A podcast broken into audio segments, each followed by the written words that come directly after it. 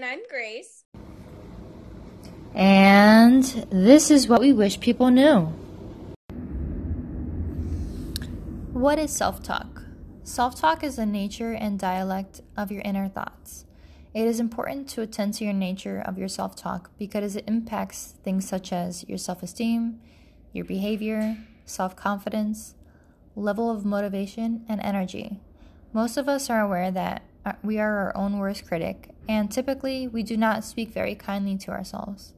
What you may not know, however, is how to break that habit and speak to yourself in a more positive manner. How to improve your self-talk. Establish a one-to-one rule.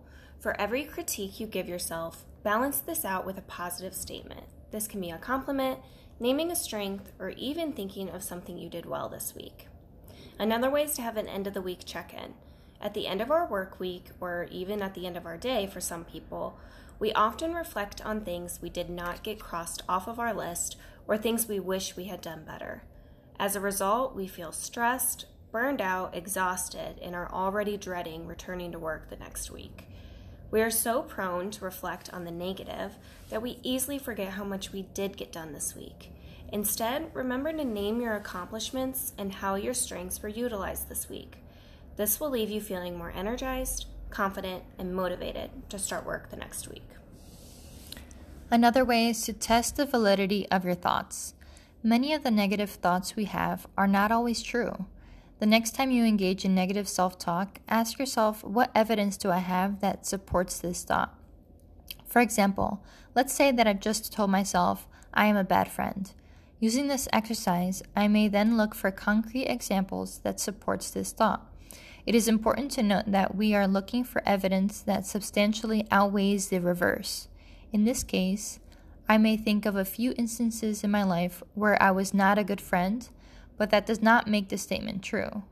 Ask yourself, have I been a bad friend for more often than I have been a good friend?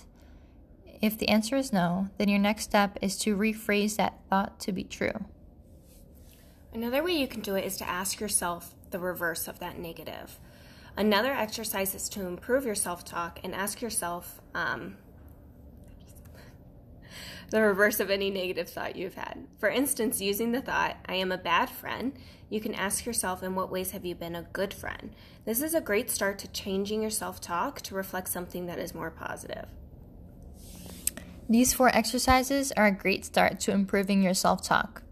Pay attention to any changes in your mental wellness that occur as you begin to practice positive self-talk. My go-to method for improving my own self-talk is to remember to ask myself these two questions. Is it true and is it fair? You will be surprised by the impact positive self-talk can have on your life. Thank you for listening to What I Wish People Knew.